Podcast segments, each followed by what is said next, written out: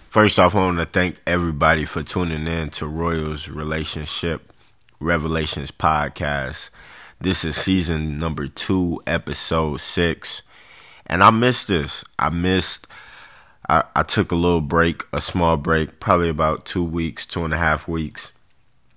I just needed a mental break from putting out content, but now that I'm back writing down thoughts and trying to go through just go through life with y'all really is what I'm doing. I'm taking you through obstacles and trials that I've been through in my life. And I, I appreciate this so much. I, I find this, me coming out with this podcast, I find it being so therapeutic. I get, I don't, I get so much relief from this, from the, from the people that reach out to me, from the people that send me the messages on Instagram and and Facebook, man, I appreciate it so much because I, I'm just I'm just trying to connect with with people on on a different level, a level that I don't think has been talked about enough in um in the male community in general, but just from a a level of understanding, I don't think is being talked about. So if you looked at the title of this episode, it's called Thoughts of a Black Male Teacher. Because I am black and I am a male and I'm also a teacher. Um so this will definitely, in my opinion, I think it's gonna resonate with teachers more. But I also think it's gonna give like parents and other people in the community a chance to just kind of think about what we what we go through on a day to day basis, being a, a, teacher in the school system, especially in the high school. So, quick backstory when I was younger, I found garage sales interesting for a lot of reasons. So, imagine you just trying to get rid of whatever is in your house that you consider junk or whatever is in your garage or any just miscellaneous objects around the house. I, I find that interesting that people would have sales for that. And so one day I'm driving past a garage sale and I notice it's one of my favorite NBA players' jerseys is on the table that I'm driving by. So I stopped by and I asked the guy who was selling the jersey, and I'm thinking this is about to be a ridiculous price. Like, absolutely not like getting it from the stores, but you know, something of of the same amount. And it was a Dwyane Wade jersey. So Dwyane Wade, for my people who are not NBA fans, he was a shooting guard for the Miami Heat my favorite player of all time, not even close. And the guy told me he was like, it's fifteen dollars, and y'all, I, I, mean, my eyes like lit up. It was, it was like a kid in a candy store who just found the three, pick three pieces of candy for a dollar sale. That's what I just found with this Dwyane Wade jersey being sold, it, for only fifteen dollars, and I was in shock. I, I really was, but the, I think the moral the moral of this story was that the value of the jersey to me didn't reflect the price that it was. So obviously I had a lot of feelings invested, a lot of I had an emotional connection to this Dwyane Wade jersey because he was my favorite player. And so the value of it to me, I was like, $15? That's it? But when I think about that situation to me, somebody else didn't see the worth in the jersey, right? To me, that situation alone explains how I feel that people on the outside of education feel about education. And I think that's what bothered me the most about being a teacher is that the people who are on the outside of education look at the people who are on the inside of education and don't value what we bring to the table. And I'm here to shed light on that. I'm here to be com- completely honest about the fact that I feel that we are undervalued. And that is I think that's the reason why we have so many articles about teacher burnout and uh, just having people come into the to the education field who who actually really care because that doesn't happen a lot either. You we get a lot of teachers who are on the the back end of their years and they just trying to figure out retirement. And yeah, that's cool. Like everybody needs to, you know, do it in their own way, but as far as impacting a community of children who one day have to be adults, we should be getting the right people inside of these doors. We should be getting people that are that are genuine, that reflect what what we want our child to to grow up and and and to I don't know I don't want to say mimic because everybody got to choose their own path, but I think we got to be selective in who is teaching my child every day, who is not just teaching. I mean, on on a lot of days we do a lot of babysitting. On some days we do mentoring. On some days it's counseling. Like we wear a lot of hats. And and people just, you know, they call us teachers and they say it so so so casually. Um but the the the Department of Education has labeled us as essential workers, and they started using this term when um, COVID came about. And so when COVID happened, they said that essential workers had to continue working. Teachers, teachers were a part of that plan. Teachers were considered essential workers, okay? And for my people who are unsure of what this term means, essential means absolutely necessary. Interesting. So y'all are absolutely necessary. And so you need to be working during COVID. And what I what I think a lot of people fail to realize is we had to be in the schools during COVID. Now, when, when uh, let me take that back. When when COVID first came about, or was that March? I want to say it was March 2020. I may be wrong, or I'm pretty sure it's March 2020. When when it first came about, we shut down and we went home, and they told us that we needed to be digital. So any teacher who was teaching during COVID will complain to you right now about Zoom and the fact that we only saw students' names for a year and a half because the the microphone didn't work so we couldn't hear their voices the the video didn't work so we couldn't see their faces. And so the only thing that we saw was their names on this computer screen as we are teaching the same that I say the same way it wasn't the same way we had different resources.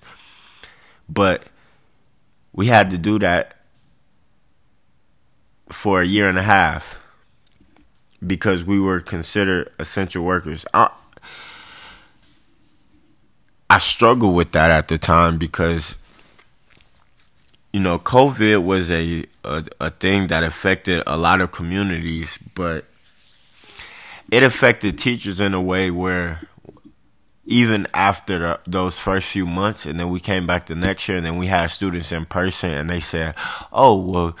You you just need to put a mask on. We lost teachers. Teachers lost their lives to to COVID because we were considered essential workers. I think a lot of people lost track of that.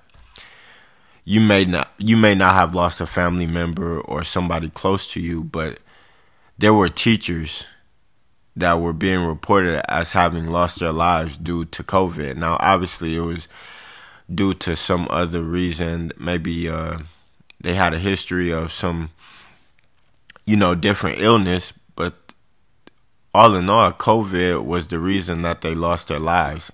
And we were considered essential workers during this part. And you may ask, did you did you receive a bonus during this time? That first year of COVID, we didn't. The next year after, I think um, I live in the state of Georgia. I'm pretty sure that the state of Georgia may have given us two thousand dollars, a two thousand dollar increase. Okay, hold on real quick. For my people who aren't math people, during that year that they gave us that extra two thousand, which is over 12 months, which is what most teachers, I think there is a eight month plan, but most teachers do 12 months. So let's take that $2,000 divided by 12, $166.66 per month because teachers get paid monthly.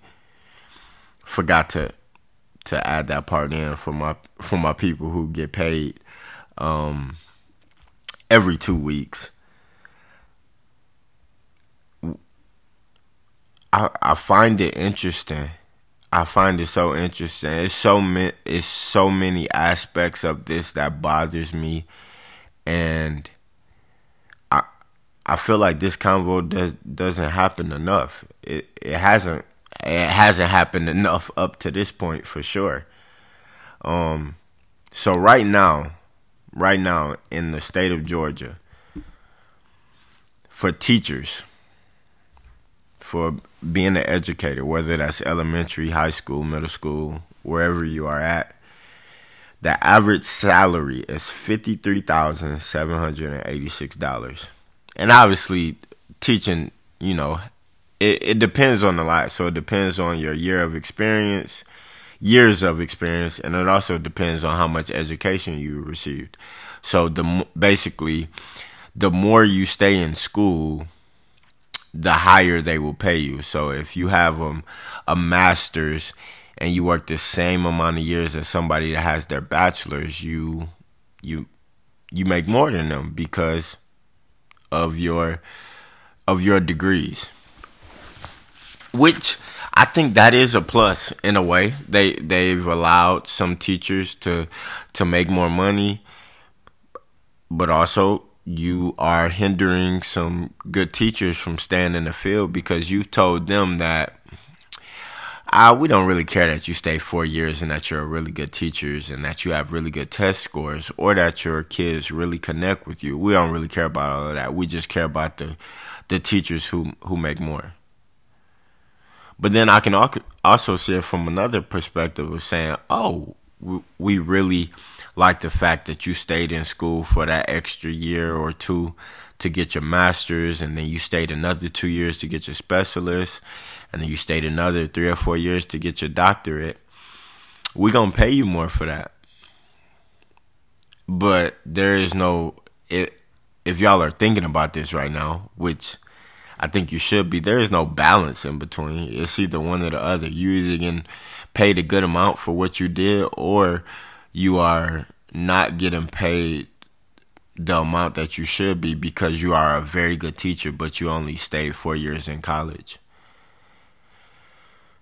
So that fifty three thousand seven hundred and eighty six divided up into twelve months is four thousand four hundred and eighty two dollars before taxes. So, we all know how taxes work. If you listen to this, obviously, I, am thinking that you're pulling in some type of paycheck. You know how much they take out of taxes. So, y'all can do the math on that. I, I, I don't need to do the math on that, but that is before we take take out any bills, mortgages, rent, car notes, and then luxury. Like we we all like having a good time. We some of us have families. Some of us have kids. Some of us have dogs. In my case, I got dogs. but that that amount of money to come in every month and to have to take out that much you you want something left over to to say that I am I am getting a reward for for having a good heart, for doing this every day, for being a a, a specialist in my field. As a teacher, for for the majority, not all, I wouldn't say all, but for the majority of the teachers that are teaching, like in their heart, these people are good people because you are not coming into teaching for the money. I can tell you that right now. I, am not saying that it's bad money. It's not bad money. Um, for somebody who's single, is I I don't think it's bad money. For somebody who has no kids, I don't think it's bad money. But for people with families, multiple multiple kids, um, a wife, maybe she doesn't work. I I don't know. You gotta have a lot of passive income, or you gotta be real good with money, like really good with money. Um, in my heart, I thought that I was getting into the the the teaching for the impact that I would have on the community. Once again, I am a black male, a young black male at this point, and I'm a teacher. I've worked with, let me think about this right now. As far as everybody who who fits into that category with me, I have worked with four young black males that are teachers, not parapros, not substitutes, not stellar substitutes. I have worked with four in my what year is this for me? I started in this will be year eight.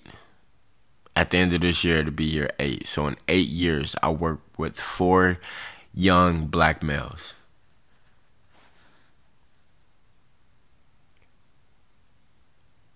So we gotta we gotta think about this. So when I first started teaching, I was teaching at the school that I actually attended.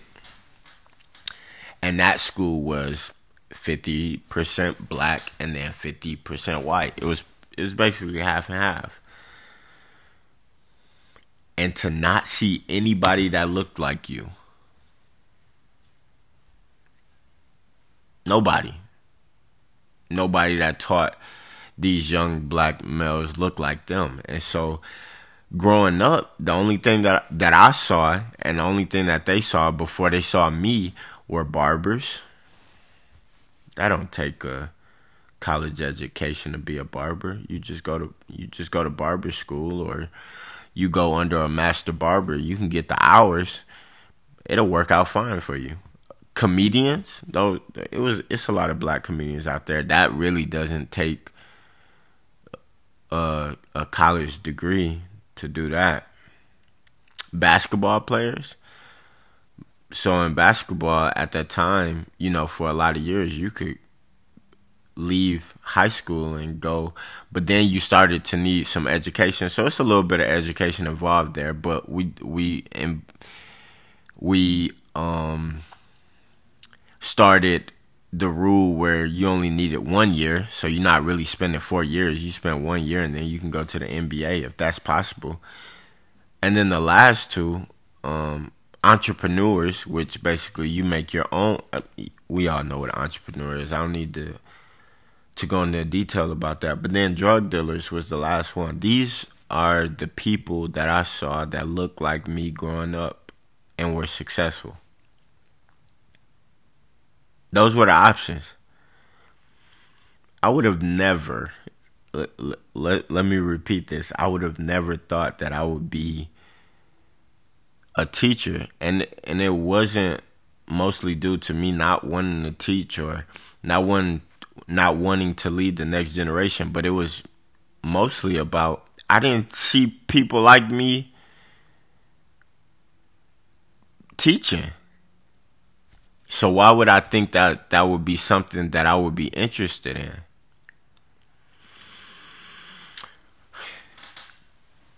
So me, a, a lot of the reason why I'm choosing to teach, why I'm choosing to educate a a, community of people, and not just not just black males in general, but males in general, and women in general, and young young females in general, is because I wanted them to know that outside of the rappers and the barbers and the comedians and the basketball players, like some of us out here are actually educated. Like I really know math.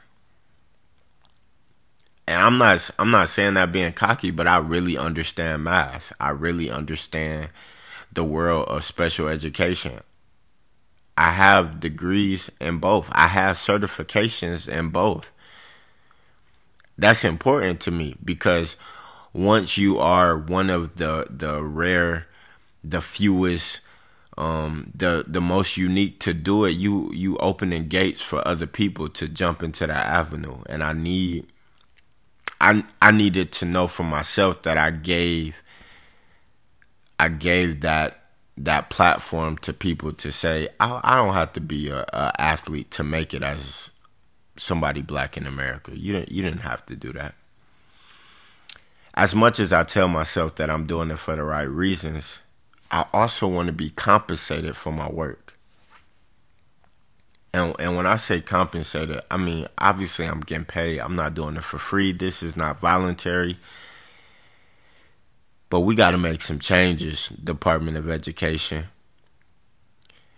We we as teachers, you know, when when we talk about this burnout rate and the rate that the the retention rate of keeping teachers is low because they they don't feel valued. That is that's it's really that simple.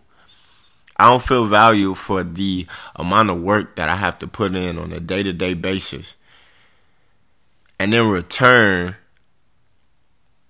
I I don't know everybody's story. I I know mine to start off.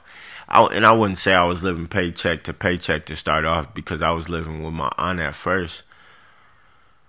But the amount of things that I was dealing with on a day to day basis, the safety, the safety of these kids, we have time and time again, we see so many, not so many. I hate to say that. It it was it hasn't been a lot, but there's been enough to to for there to be a cause of concern. School shootings. I mean, th- that in itself, when we come to school every day on a day to day basis, and yes, we take this for granted because we never we obviously don't know what every student's mental is when we walk into these schools but that is a that's a level of concern. You push the wrong kid's button. You call a kid out for for such and such.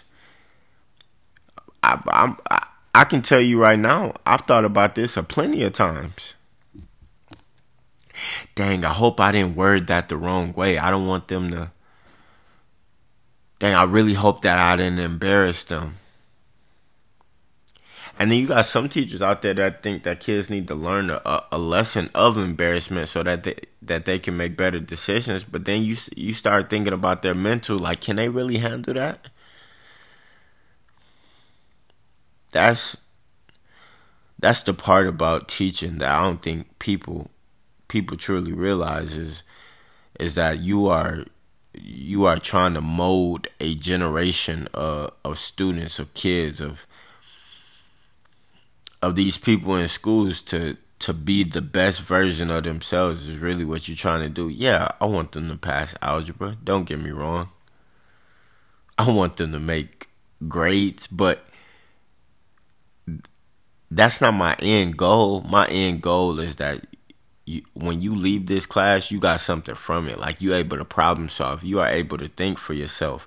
You able to handle the mental obstacles that it comes every day on a day to day basis with being a high school student. That includes the relationships that you are with in high school, the friendships that you have in high school. Are you able to navigate all of that and still learn at the same time?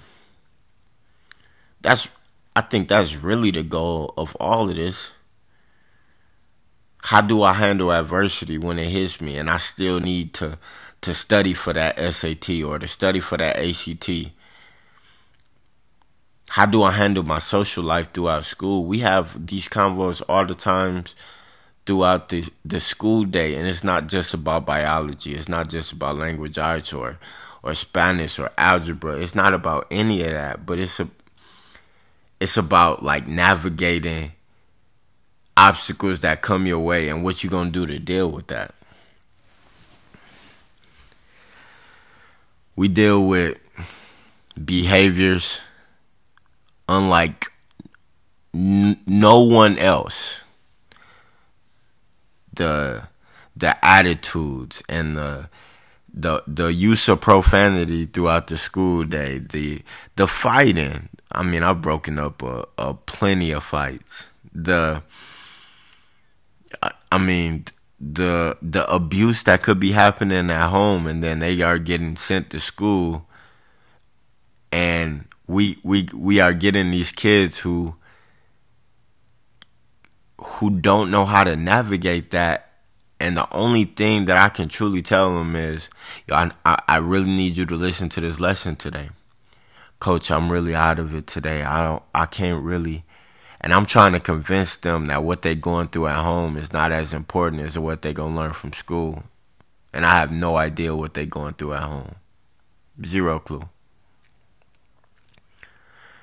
I'm gonna end it on this, and I think this is gonna be a two part series for sure because as I continue to look through, so I have a notebook that I write down my notes and um, as I as I talk through these episodes.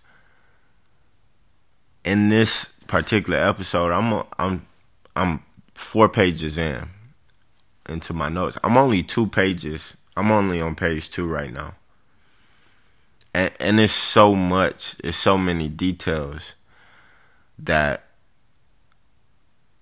I need people to understand when when they talk about teaching and they talk about when we when we got labeled as essential workers, it was for a reason. But they didn't pay us like essential workers, in my opinion. I know people who get paid six figures and they sit behind a computer and crunch numbers. That don't that don't seem six figure worthyish for me. No hate in my heart. I'm just being honest. But my second year teaching, we um we had a lot of gang violence in the in the school that I was working at and I had a student come in one day and he was a very well-mannered student, real well-mannered. And so the summer before, I remember my principal coming to us and saying that a kid who was about to be a ninth grader um, house had been shot up. Um, I think the house had been shot up like twelve times, maybe, and the kid had got hit with seven of those twelve bullets, and basically was fighting for his life um, in ICU. And so that, like I said, that happened over the summer. So a kid comes into my foundations of algebra class I'm pretty sure this was my second year. And like I said, well mannered kid. Yes, sir. No, sir. Yes, ma'am. No, ma'am. Just was always engaged, always was participating.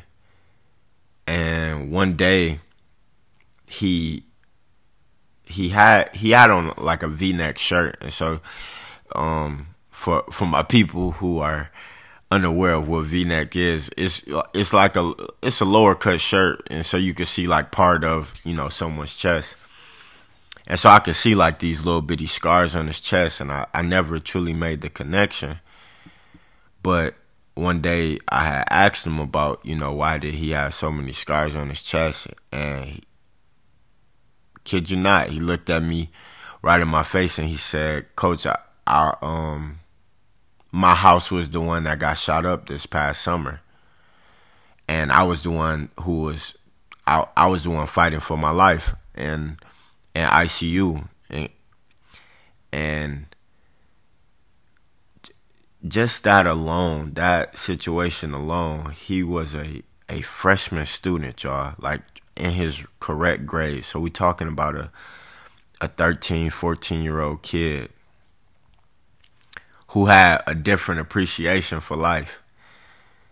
And that kid taught me so much in that moment that I mean, I can't tell you everything that I gained from the moment, but I can tell you this. Being in the education field has taught me that it's so much bigger than the subject that you're teaching. it's so much bigger than that. Like we can we can talk about test scores all day long, right? We can talk about SATs and ACTs.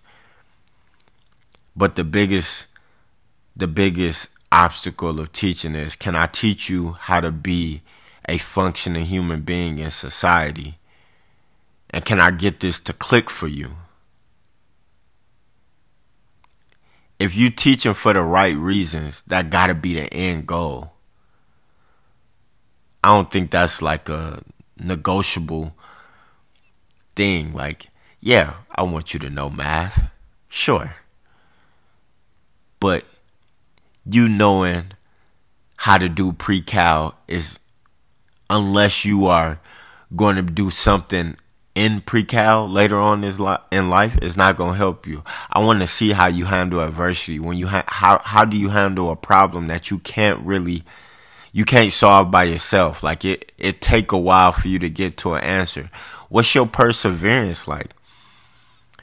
You deal with so many other obstacles than just teaching math and science and language arts and history. We deal with so much more.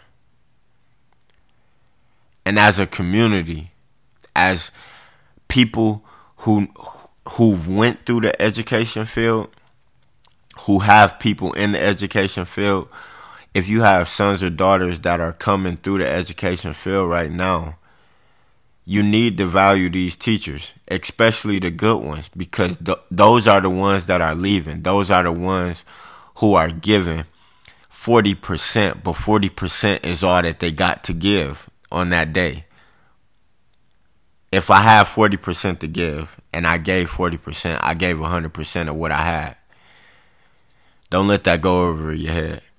So, I'm gonna end this episode because I'm definitely over my limit. I usually try to keep these to to about 25 minutes just so you can, you know, wash the dishes or um, you know, do some yard work as you listening. But please stay tuned for the next episode and I hope y'all have a fantastic rest of the week. I'm so happy to be back. Tell a friend to tell a friend. Tell a friend to tell a friend. I hope y'all enjoyed it.